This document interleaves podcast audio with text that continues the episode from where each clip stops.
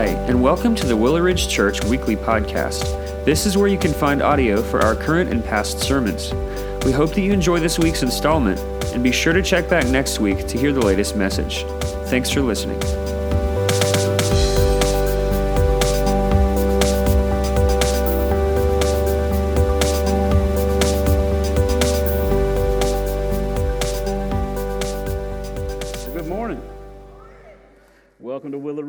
Church. We're delighted that you're here to worship with us this morning. There was such a buzz before the 9:30 service because we started back with kids ministry, and just to hear the kids uh, in the church and getting into their small groups was uh, wonderful. We also have the second through fifth graders in here worshiping with us in the first part of the service. Uh, so again, it was just wonderful having them back in. We're grateful to our volunteers who uh, spent time teaching and leading our kids this morning. Uh, well, just want to encourage you take your Bible, take the scriptures, turn to Judges chapter 10. Uh, we're going to continue in our uh, study of Judges. And uh, we're looking this morning, the judge that God chose, Jephthah. That is the judge we're looking at this morning. Uh, it's interesting to me that the Old Testament sometimes gets the shaft. Here's what I mean by that. If you were to think about how much time you spend studying and reading the Old Testament versus how much time you spend studying and reading the New Testament, which would balance out the most? Now, take out Psalms, take out Proverbs, because we know that's usually the books that most people go to in the Old Testament, right? So, as you were to weigh that, where do you spend most of your time? Well, the joy that's been for me as Pastor Bo has walked us through Judges is the fact that we see God's interaction not only with the people of Israel, but we see countless times through Judges God's interaction with individuals.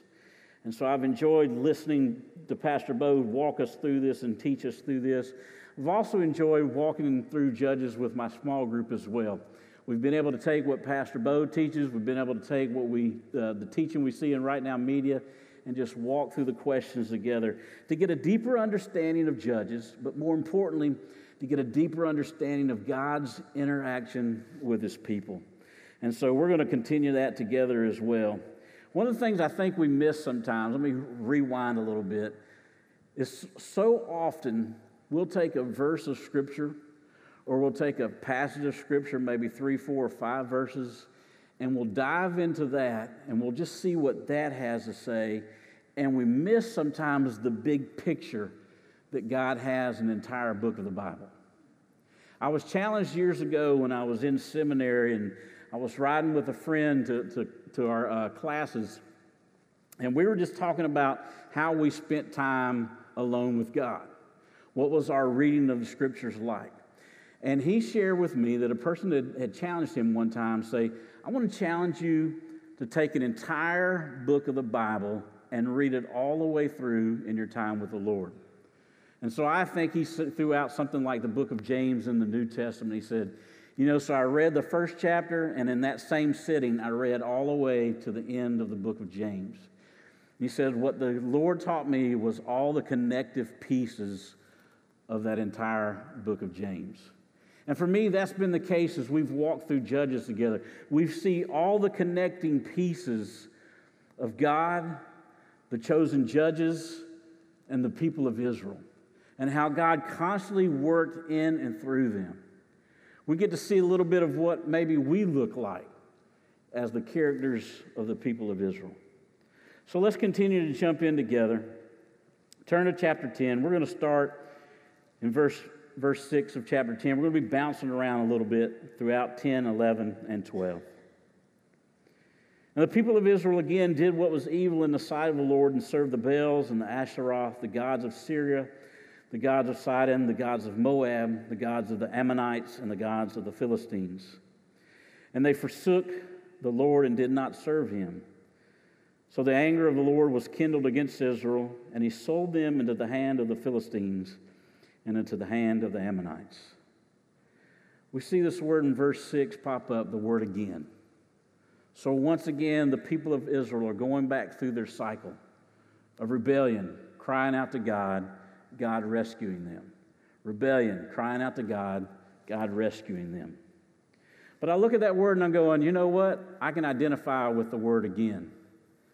So often I look at myself and go, Again, David, you're disobedient to God in this area of life. Again, David, you're not listening to God. What about you? Does that word sometimes pop up in your mind as well? Again, in your relationship with the Lord. But the people of Israel, as it says there, they did evil in the sight of the Lord. So once again, they're in that cycle of turning away from God and turning towards the culture. And as it says here, they turned towards the gods of the people. Several gods, not just one, but multiple gods. They got caught up in that culture and the worship and the serving of those gods. But it says there, right out, right at the end of verse six, and they forsook. The idea there is they left behind their relationship with God. They abandoned God. They made a conscious choice after knowing all that God had done for them by saving them, by rescuing them. You see, prior to this, in verses 1 through 5 of Judges chapter 10, we see that 55 years they were blessed. 55 years. Because of the judges that God appointed, they were blessed during 55 years. Now, you and I go all the way back to the Exodus when God chose Moses to lead the children of Israel out of Egypt. And then the children of Israel were handed off from Moses to Joshua, and then from Joshua, Joshua to the judges. There are multiple years in there in which the children of Israel would follow God, disobey God, cry out to God, and God would rescue. A long stretch of time. So, coming out of 55 years of serving the Lord, being blessed by God, they find themselves back in the same place again. And so they abandon God. And it says there they did not serve him. So part of that abandonment was turning their back on God and turning towards these other gods and serving those gods. We also see in this passage that the Lord's anger kindled, but it says that he sold them into the hands of the Philistines and the Amorites.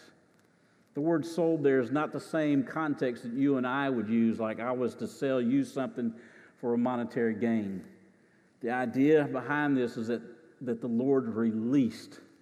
He released the children of Israel into the hands of the Ammonites and the Philistines. Paul in Romans chapter 1, verses 24, 26, and 28, he uses this phrase three times in talking to the Christians in Rome. He used the phrase, God gave them up. Because of their rebellion, God gave them up. God gave them up to their choices. God gave them up to their decisions. God gave them up to the way of life that they wanted to lead instead of leading the life that God desired for them to lead. In verse 10, we see, and the people of Israel cried out to the Lord, saying, We have sinned against you because we have forsaken our God and have served the Baals. This was the people of Israel's first attempt of repentance.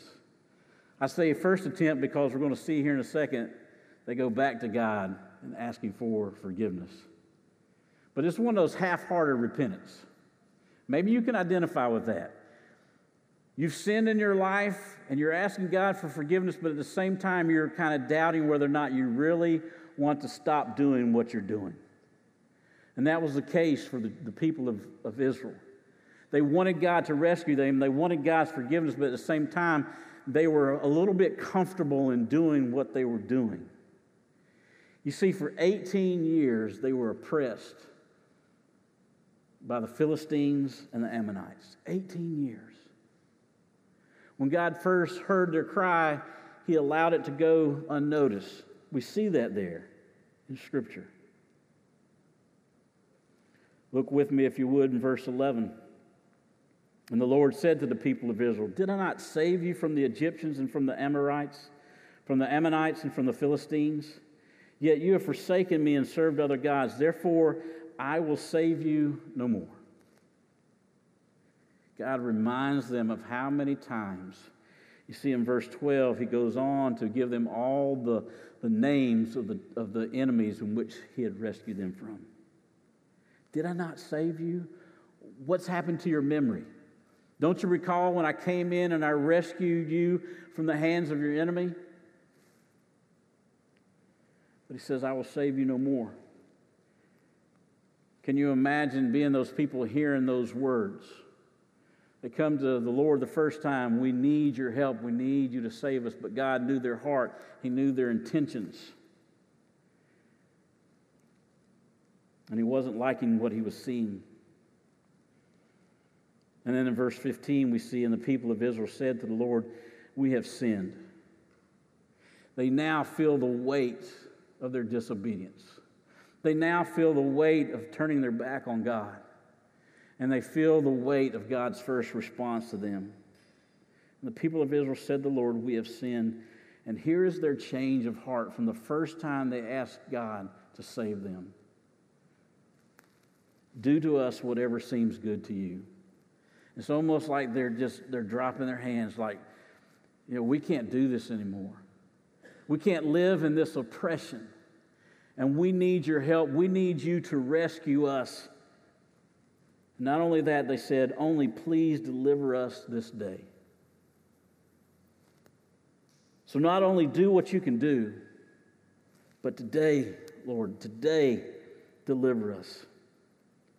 And here's an important aspect of what they chose to do.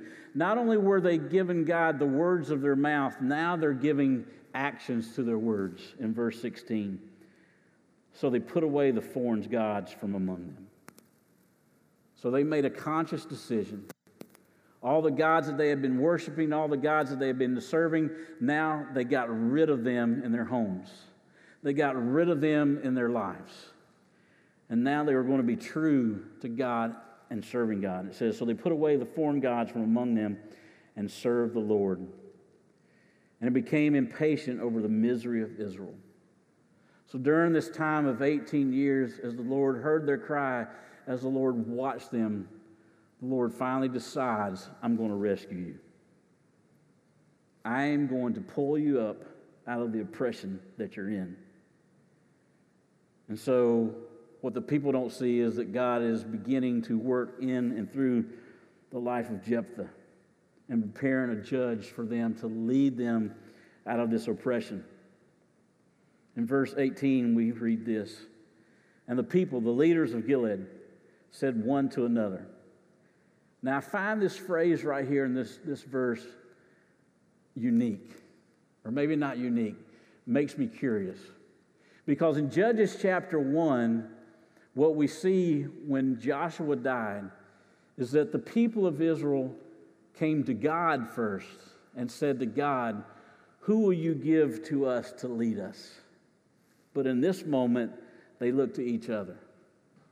Don't know the reason why, but they choose to look at each other.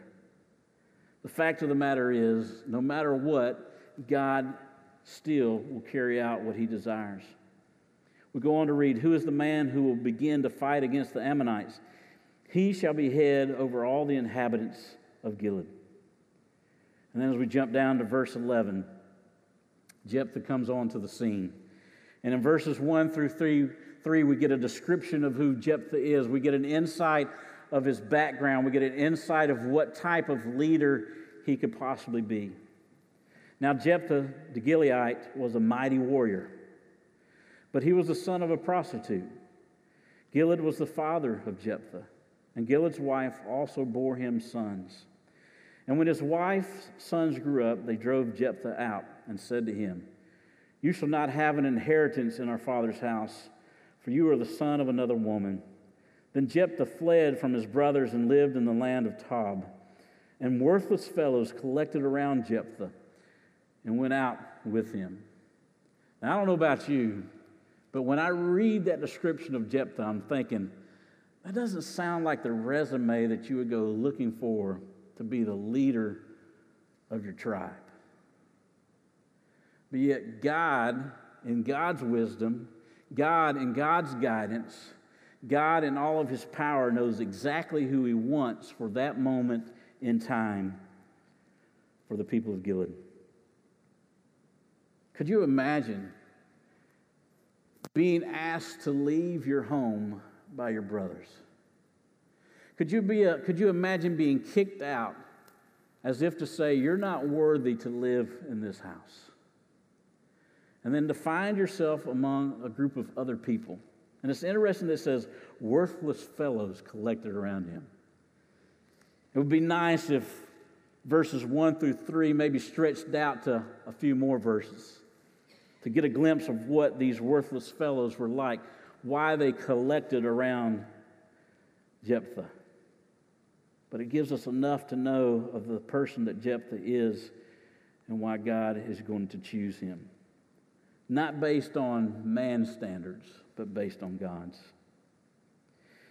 And then jump down to verse 6 and they said to Jephthah, Come and be our leader, that we may fight against the Ammonites. But Jephthah said to the elders of Gilead, Did you not hate me and drive me out of my father's house? Like, you guys forgot already that you cast me out? That I left the town at your order? Have you forgotten that? This is, for me, this is a hilarious response from the elders of Gilead.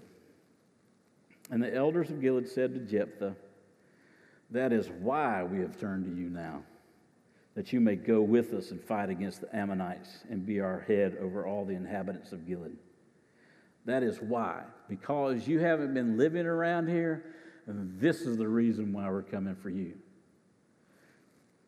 That might speak on the, ha- the fact of as they looked around the room, the elders in the room, they kind of went, Well, you're not going to be a leader, and you're not going to be the leader, but yet you are the elders. And then they looked, not even the, not even the sons of Gilead who cast Jephthah out, they couldn't even stand up to the task. But again, the fact is God is the one that is choosing the leader. In chapter 11, verses 9 through 11, basically we see that Jephthah and the elders come to an agreement together. And basically, Jephthah negotiates his contract, you could say, with the elders of Gilead. And then in Judges 11, all the way through 12, verses 12 through 28, now is going to face the army of the Ammonites. But before that, we get a glimpse of the character of Jephthah. Before that, Jephthah goes to the king of the Ammonites and he tries to work out with the king a way of keeping them from going to battle against each other. Four different ways that Jephthah tries to reason with the king. But the king doesn't want to listen. In verse 29, we do see what sets, what sets Jephthah apart from all these potential leaders. It says, Then the Spirit of the Lord was on upon Jephthah. That was the difference. That's what set Jephthah apart from all the other potential leaders that may have been there in the tribe of Gilead. Jephthah had the Spirit of the Lord. And he passed through Gilead and Manasseh and passed on to Mizpah of Gilead. And from Mizpah of Gilead, he passed on to the Ammonites. And here's the turning of the story for me. This is the part that is kind of like, wow, weighs heavy. It says, And Jephthah made a vow to the Lord and said, If you will give the Ammonites into my hand, then whatever comes out from the doors of my house to meet me when I return in peace from the Ammonites shall be the Lord's, and I will offer it up for a burnt offering. Here's the thing God did not require Jephthah to make this vow. God didn't request Jephthah to make this vow. There was no reason for Jephthah to make this vow. Wasn't anybody that he had hung around with that said, hey, maybe you want to negotiate with God here. Unlike one of the other judges that we saw that needed a little, that needed a little more assurance. There was no reason for Jephthah to make this vow for the Lord because what we see earlier in the passage that, that the Lord had, his spirit had all, already fallen upon Jephthah. There was no need to make the relationship, the commitment, any stronger than what it already was. But yet, Jephthah didn't guard his words, and he made the vow. In Judges chapter 11, verses 32 through 33, we see that the Lord gives Jephthah the battle. There was no question that Jephthah was going to win the battle. all through the many, many years that Jephthah would have known about the battles that his people were engaged in with all the enemies, he saw that the Lord came through with his promise. He saw that the Lord would always win the battle and that the Lord would always, would always rescue the people.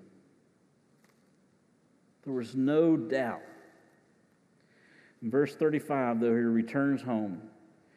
Can you imagine there's probably excitement at this point. We've won the battle. I'm returning home. I'm going to, to follow through with my vow. Verse 35 And as soon as he saw her, he tore his clothes and said, Alas, my daughter. Can you imagine the emotions that were going on right at that instance as soon as Jephthah saw his daughter? He heard the, the vow that he made to the Lord probably so loud, it was probably louder than anything else he had ever heard. You have brought me very low, and you have become the cause of great trouble to me. I read that verse and I went, wait a second, Jephthah. Why are you throwing this on your daughter? She's not the one that made the vow to the Lord. She's not the one that opened up her mouth and allowed those words to come out on your behalf. It was you, not her. Why throw that on her? For I have opened my mouth to the Lord, and I cannot take back my vow.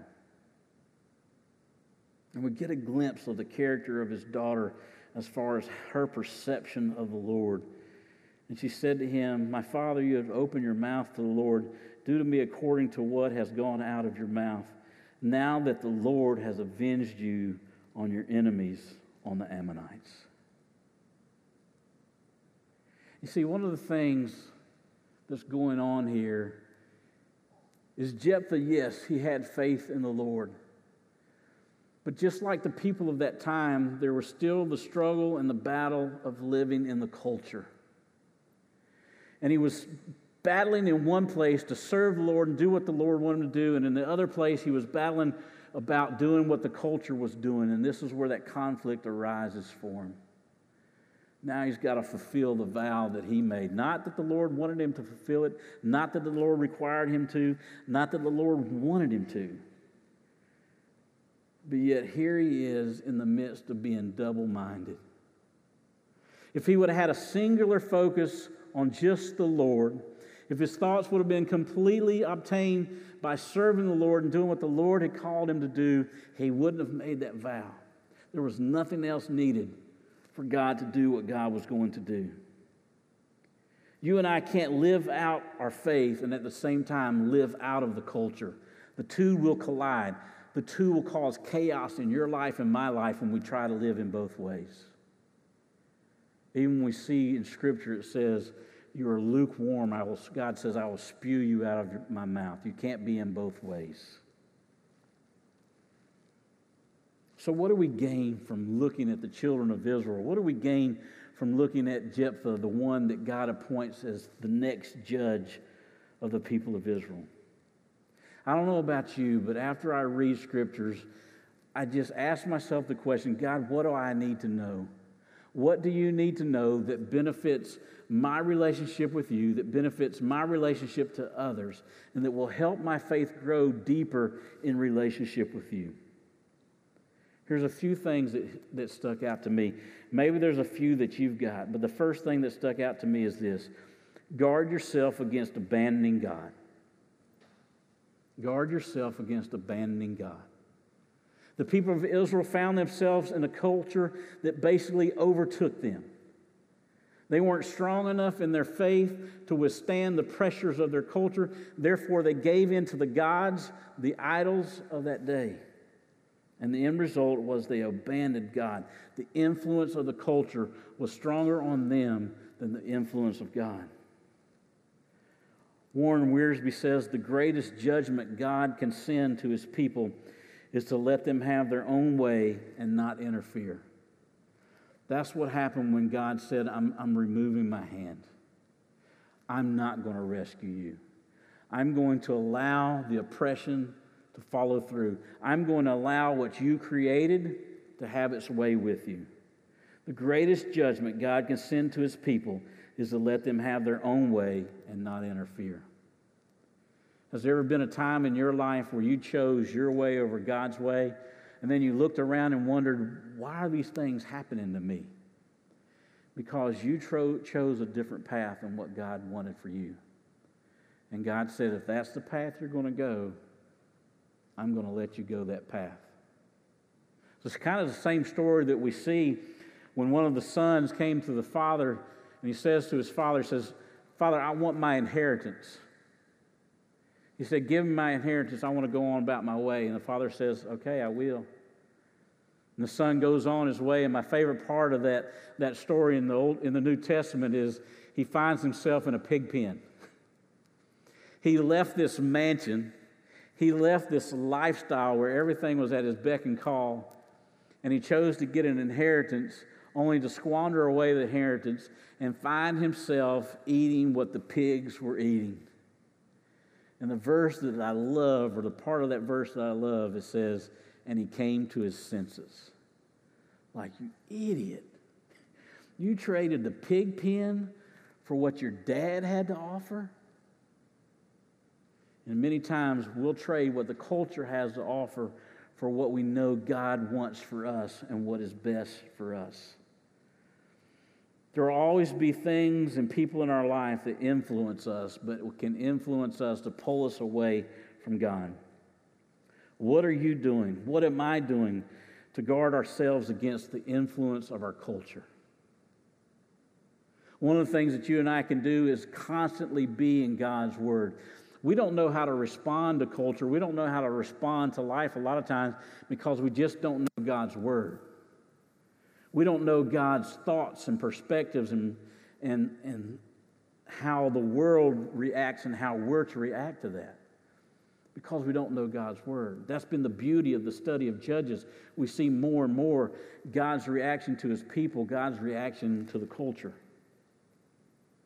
Just like the people of Israel, one way you and I can guard against the pull to abandon God is simply get rid of those things that pull our focus off of God. People of Israel did it. They got rid of the idols, they got rid of worshiping and serving God. That may be what you need to do if you're struggling with abandoning God. If you're struggling with the influences in your, in your life, you may need to get rid of them. Sometimes for students, it's their friends that pull them away from God. But you know what? Same thing is for adults as well. It's the people that they hang around with, the people that they listen to. They're not realizing it, but they're pulling them away from God. The culture that they are in are pulling them away from God. And they just need to rid themselves. Now, that's a hard thing to hear. It's even a harder thing to do.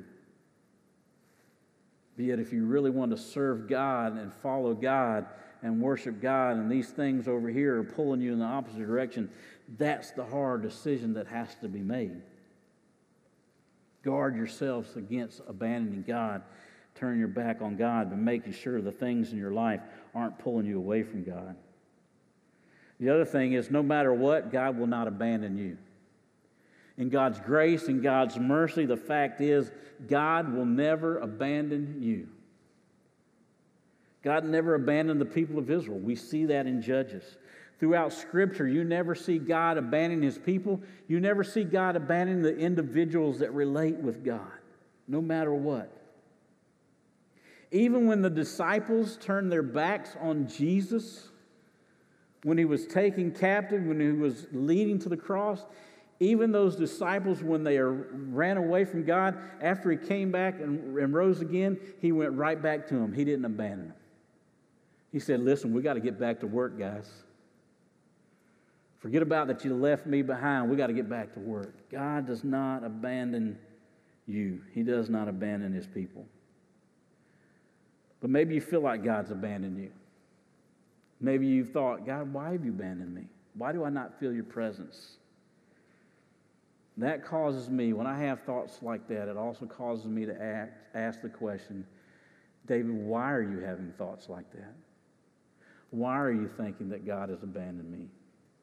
Because as a student of God's Word and in relationship with God, I know that God doesn't abandon me. I know throughout Scripture that is not God's character. So why is this thought entering into my mind and my heart? Who am I listening to? Who's telling me things like this? A lot of times we just have to do a self evaluation and ask ourselves, who am I listening to? What am I seeing? And usually those are the telltale signs that are telling us why we're in the state we're in, why we're choosing to turn away from God or abandon God. Again, it goes back to filling our minds and our hearts with the Word of God because that is what solidifies our foundation and our faith in God. That's what gives us the strength in those times of weakness. That's what gives us the strength in those times of battle that comes into our lives. Deuteronomy 31, verse 8 it's when Moses is dying and now Joshua is becoming the leader of the people of Israel. It says, It is the Lord who goes before you. He will be with you, He will not leave you or forsake you. Do not fear or be dismayed. These people should have known that, right? One thing the people of Israel did very well is they handed down the stories of their faith from one generation to the next generation to the next generation to the next generation. They knew the story of the Exodus, they knew every location they had gone. Jephthah even quoted that back to the Ammonite king. You and I need to realize that as well. The promises never change. It is the Lord who goes before you. He will be with you. He will not leave you or forsake you. Do not fear, be dismayed. When you have thoughts of abandonment, that's a great verse to go to. To remind yourself, to remind yourself that God is there with you. Another thing that stands out to me in these chapters is this God will use who He needs to carry out His plan. God will use who He needs to carry out His plan. I really believe that sometimes God sends people into your life just for a moment in time. I also believe that God sends you into somebody's life just for a moment in time.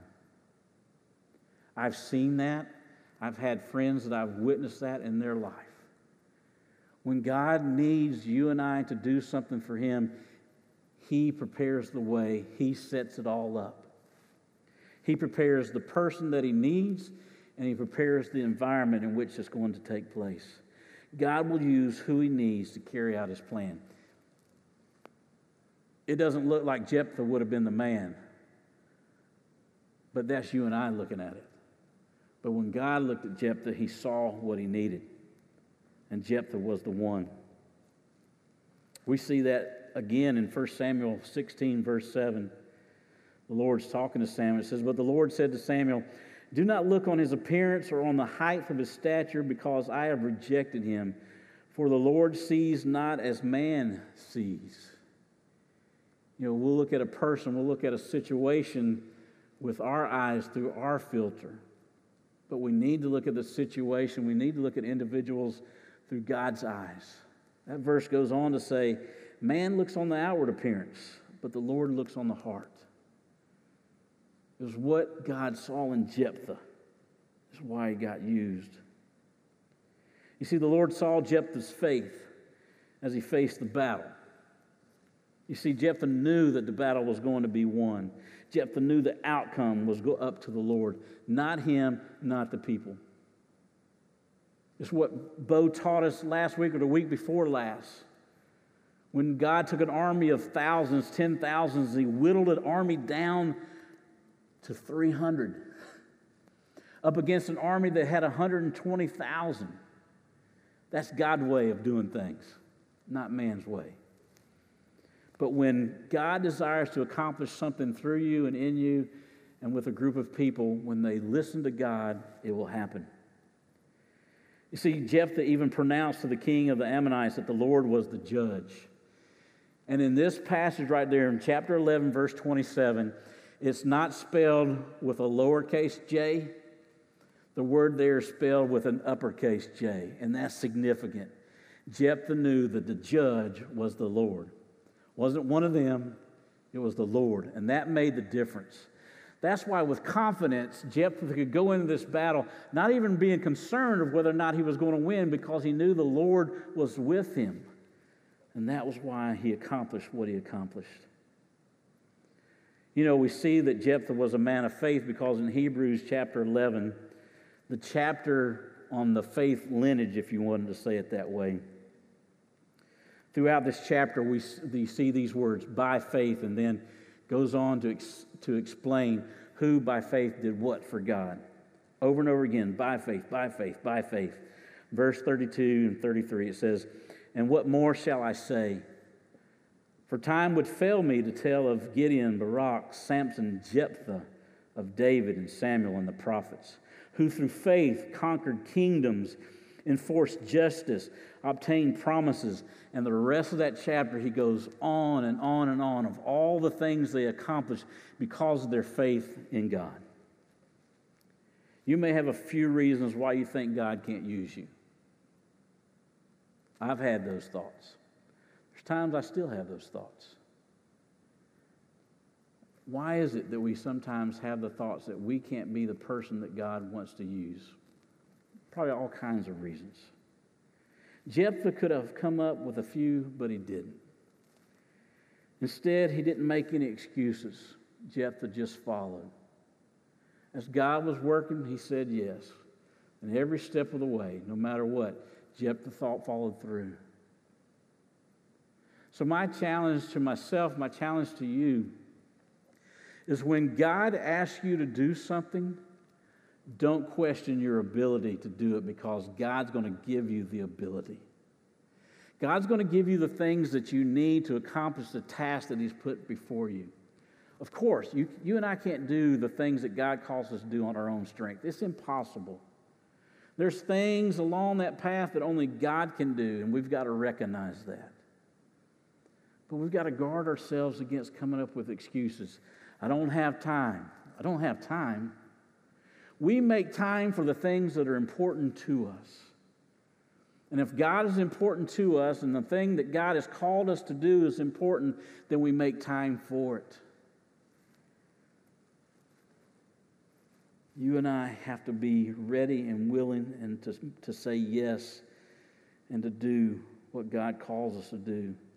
Not based on our abilities, not based on our strengths or anything else like that, but simply based on our avail- availability and our obedience to God.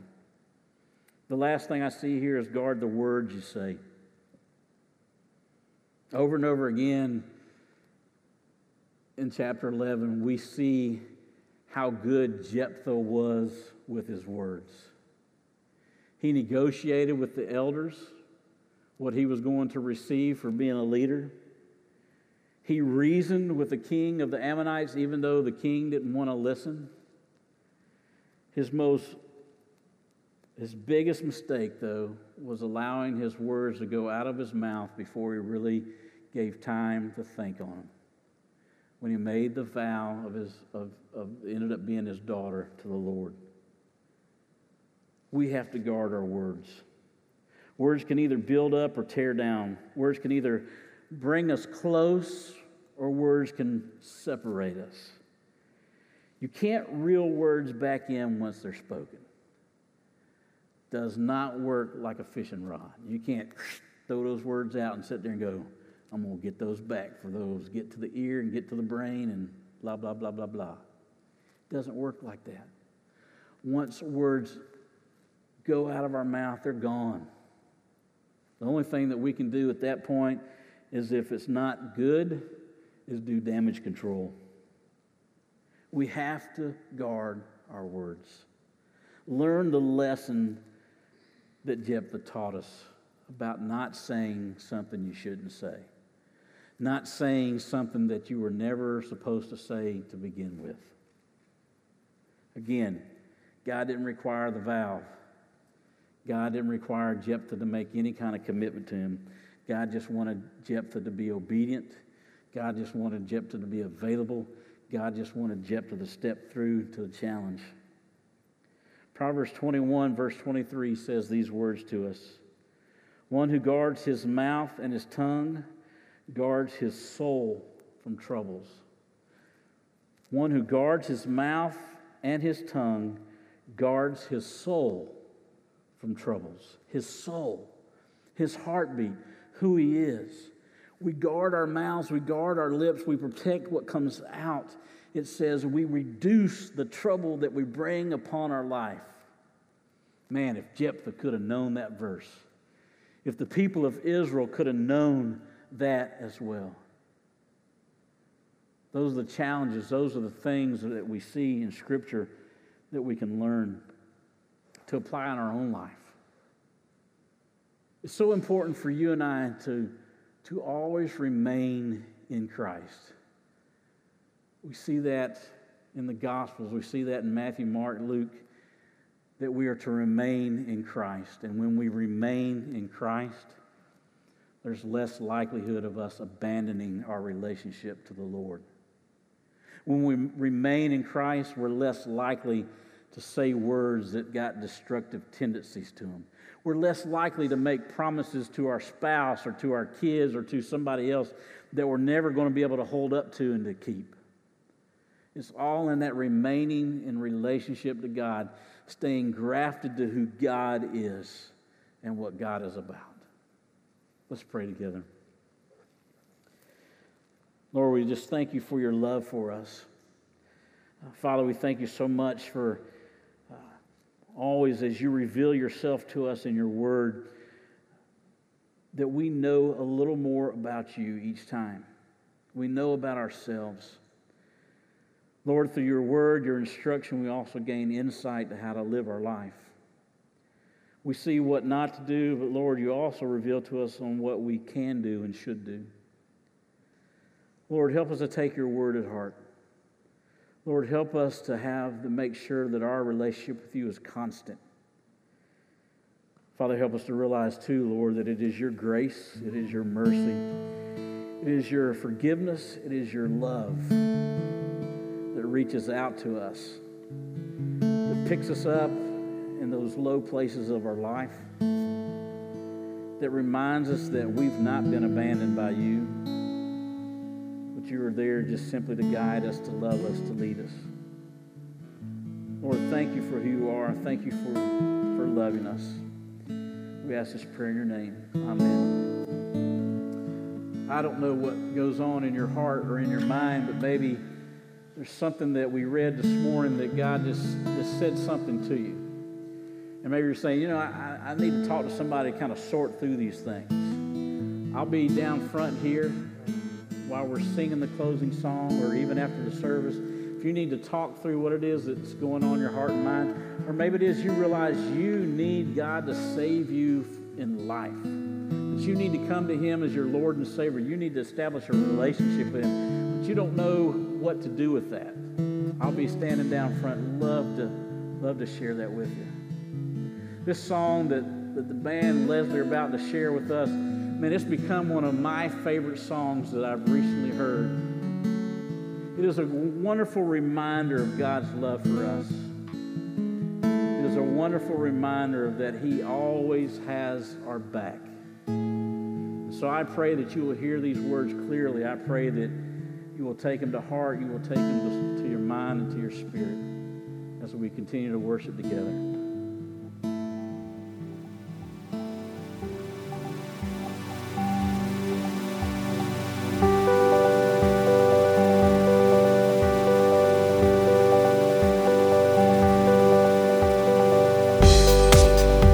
Thanks again for listening to the Willow Ridge Church Weekly Podcast. We hope that you enjoyed listening to this week's message. If you'd like to learn more about who we are or explore additional resources, visit us online at www.willowridgechurch.com or by searching for Willow Ridge Church on Facebook and Instagram.